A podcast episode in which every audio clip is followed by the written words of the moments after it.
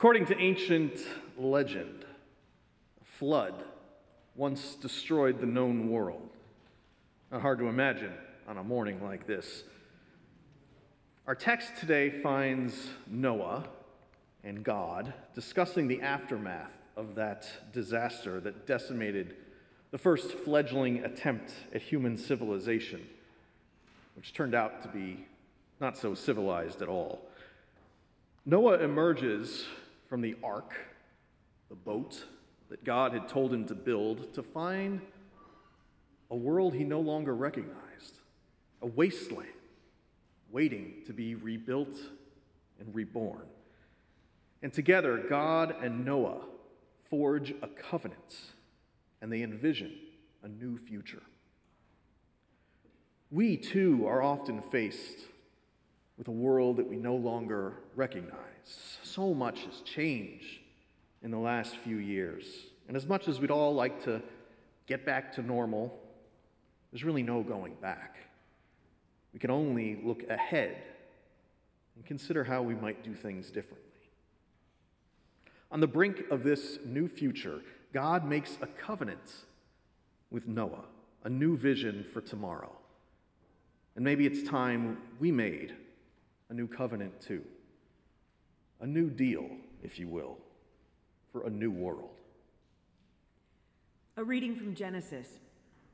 Then God said to Noah and to his sons with him, As for me, I am establishing my covenant with you and your descendants after you, and with every living creature that is with you, the birds, the domestic animals, and every animal of the earth with you, as many as came out of the ark.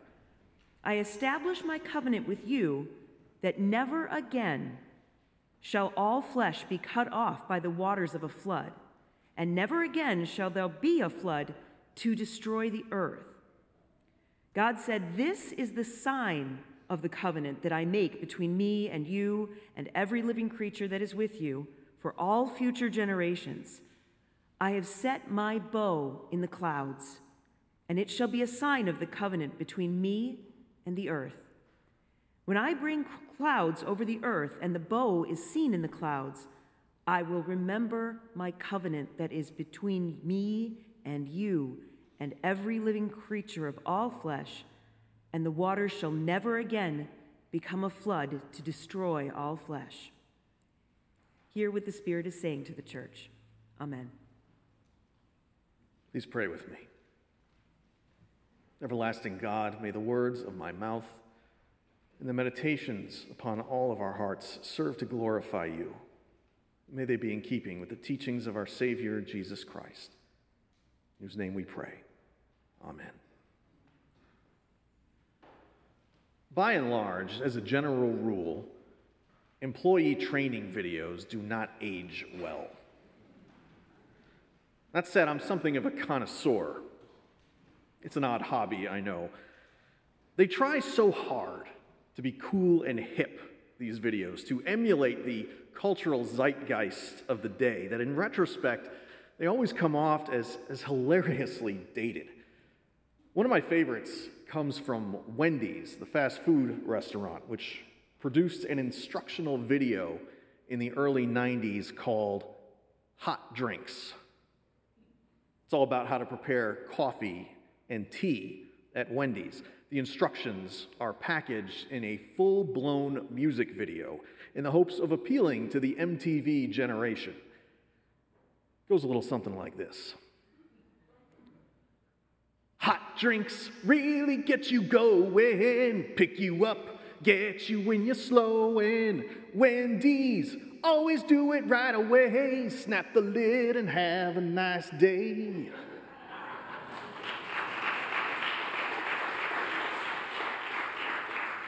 Thank you very much. I pity the poor soul who had to sit through this in the back room of some Wendy's and take it seriously.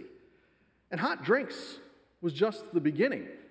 The training regimen was followed by the inevitable sequel, cold drinks, which was arguably even worse, to say nothing of the aptly titled, You Can Serve Chili with Cheese. And then there was another one called Grill Skills. Man, I didn't get that much training for this job. Another one of these fantastically terrible videos was produced by Blockbuster, the video store franchise that dominated the market in the late 20th century before the advent of streaming video that collapsed the whole market. The video follows an earnest young employee named Marie as she's, you know, going about her, her work. She's a friendly and, an energetic high school student who seems to be enjoying her job and, and giving it her all. But as she's putting some VHS tapes back on the shelf, she's interrupted by a guy who appears on a nearby television screen. Hey, Marie, wake up, would you? The stranger, who looks and talks like a used car salesman and totally isn't creepy at all, introduces himself as Buster Sales. And he begins appearing on television screens all over the store, criticizing Marie's performance and encouraging her to upsell the customers. Mrs. Harris just told you that her VCR was broken. Why didn't you tell her that we also rent VCRs, Marie? I guess it just slipped my mind. Marie responds, her forced smile doing little to conceal her obvious shame. And by the way, just between you and me, Buster Sales continues in conspiratorial tones. I hear that Mrs. Harris' son Jimmy is still single and looking to mingle, if you know what I mean. Like I said, not creepy at all. You know, it seems to me that maybe Buster Sales should mind his own business and stick to renting VHS tapes. Although his aggressive tactics did not do the company any favors. As a customer myself, I can clearly remember the folks at the counter practically begging me to subscribe to their DVD rental service when they were desperately trying to compete with Blockbuster. They knew their blood was in the water by then, and Netflix could smell it. Netflix had offered to sell the company to Blockbuster for $50 million, but they were laughed out of the room. And now Netflix is worth $231 billion, while Blockbuster has been reduced to a single store in a strip mall in Ohio. Turns out videos in general have not aged well, at least not the kind that you find on VHS tapes and DVDs. And as much as I miss going to the video store, I really do, I can't bring myself to mourn Blockbuster, who drove all of the smaller places out of business and collapsed beneath their own weight because they could not adapt to a changing world. There's been a lot of hand wringing and desperation in ecclesiastical circles for the past 30 years among folks who worry that the church with a capital C is going to go the way of the local video store, that it hasn't aged well. It's certainly true that the influence of organized religion is not, you know, what it once was in the 1950s or in the Middle Ages. You know, for decades, national polls have been demonstrating a steady decline in church attendance and religious belief. While most Americans still believe in God, 81%, according to a recent Gallup poll. That number is in decline, sinking by another 6% in the last five years alone. Is it any wonder, though, when the last five years have cast so much into doubt and made us question everything we know? When the pandemic shut most of us down for the better part of a year, churches everywhere worried if we'd even survive. Some congregations didn't. But those of us that did, those of us that weathered the flood and emerged into a new world, we survived and we thrived because we were able to adapt to dramatically changing conditions. When we had to go into lockdown on that fateful Thursday afternoon in March of 2020, we were recording online worship services three days later. When the choir couldn't sing together, we painstakingly stitched together recordings. I should say, our director of music ministry, Michelle Hecht, painstakingly stitched together recordings made in people's homes to produce several choral pieces that are among the best we've ever had. When the kids couldn't come to church school, our Christian educators produced content for them to use at home. And thanks to careful planning and a whole lot of creativity and innovation, this church held together until we could be together. Friends, here we are. Much like Noah, we adapted to the threat and we weathered the storm. And like him, when we emerged from the proverbial ark, we found that the landscape had changed dramatically. A lot of things that we all took for granted are no longer true. And I think we're coming to realize that some of them never were. Civil unrest is growing around the world and here at home as the integrity of elections is cast into doubt and some of our own politicians advocate for civil war. Autocracy, theocracy, and fascism lurk at the edges of civilization. Racism, transphobia, and gun violence are ubiquitous. There's a conflict in Europe that's decimated Ukraine and stopped the flow of natural gas to much of the continent. Speaking of which, our collective addiction to fossil fuels that power everything, everything we depend on, is also cooking the planet. And the climate appears to be changing much, much faster than anyone expected. With this summer being host to widespread heat waves and once in a thousand year weather events seem to be happening once a week. Rivers and reservoirs are drying up in the American West, while a third of Pakistan is literally underwater. There are microplastics in our blood, and rainwater is no longer safe to drink. The complex interaction of all of these factors, among others, has also sent inflation through the roof and set the stage for global shortages of energy, food, and water in the coming years. Just as we adapted to the pandemic, humankind is going to have to adapt to all of these changes, too, in one way or another. And I think we have to adapt as a community. That means building a strong and sustainable foundation that can withstand any flood. The story of Noah's Ark seems especially timely given the potential for widespread damage that we face today. It's tempting to compare Noah to a modern day doomsday prepper hoarding toilet paper and building a bunker, or in this case, a boat, to ride out the storm. But Noah was not a lone wolf. He was not alone. He had his family with him, but also a larger community. It just happened to be animals, but that's what we all are at the end of the day God's creatures. And we aren't alone either.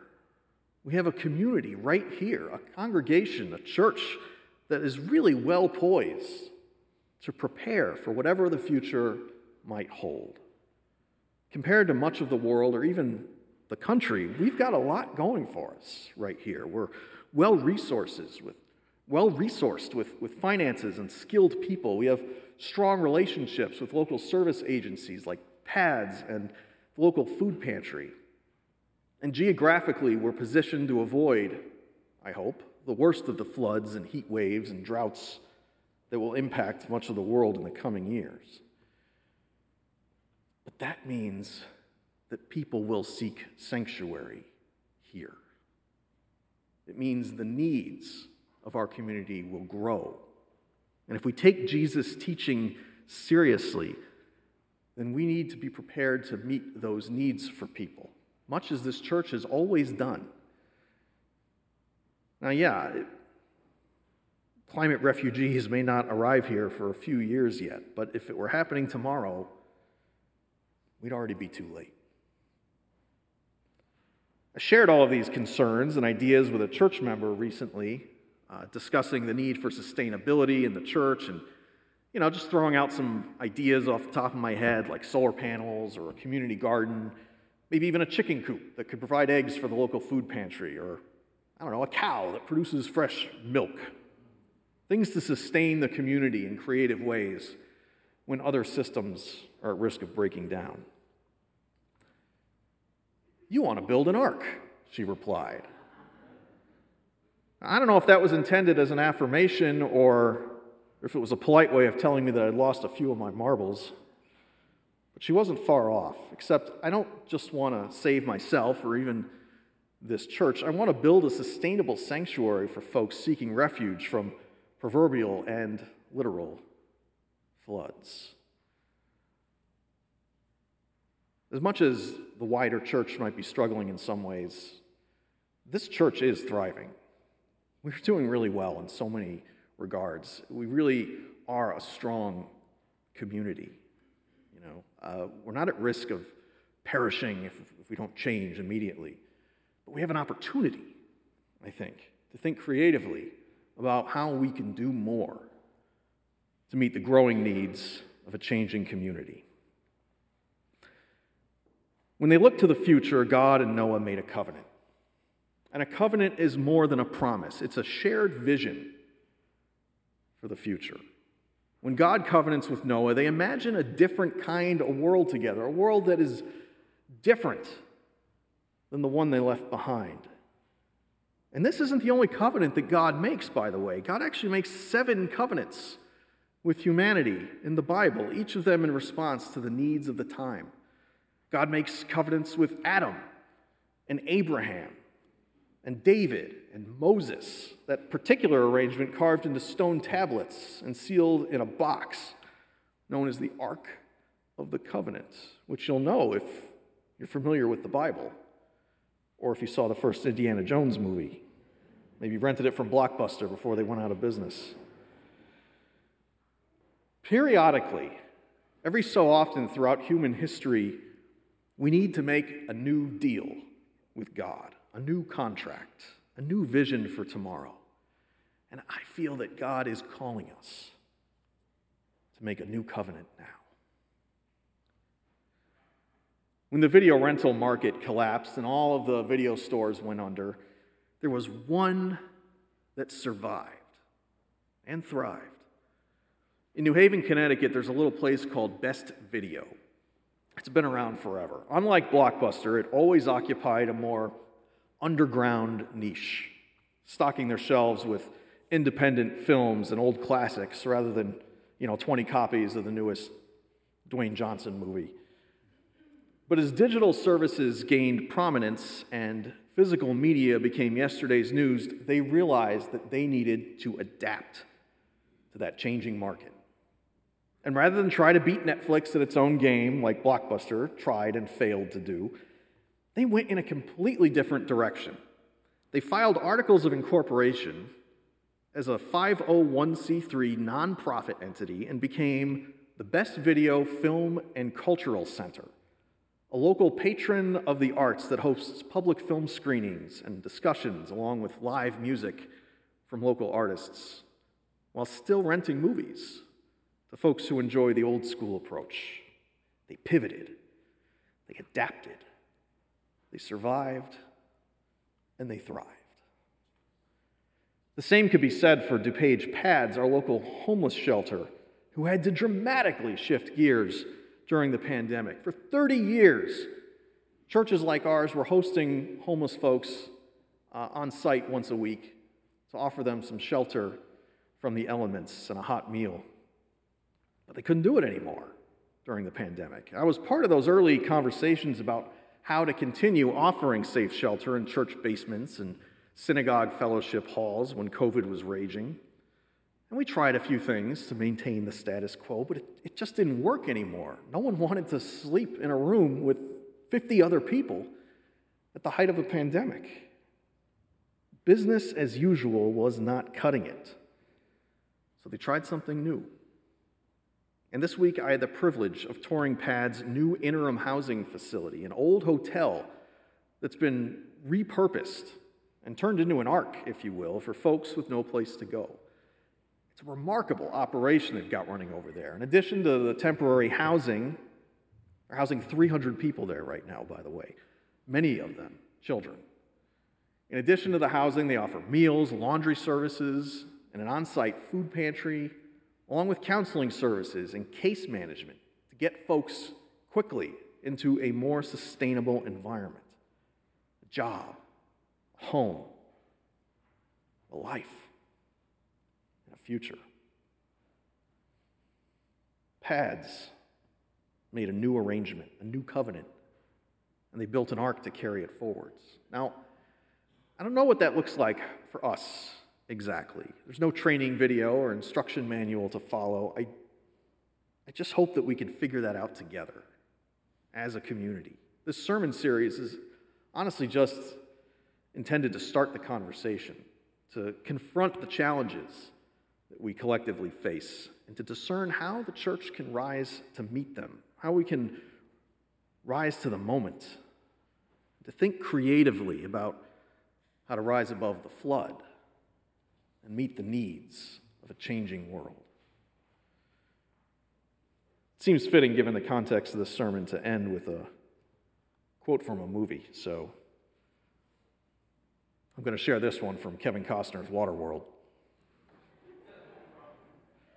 Friends, dry land is not just our destination, it is our destiny. Amen.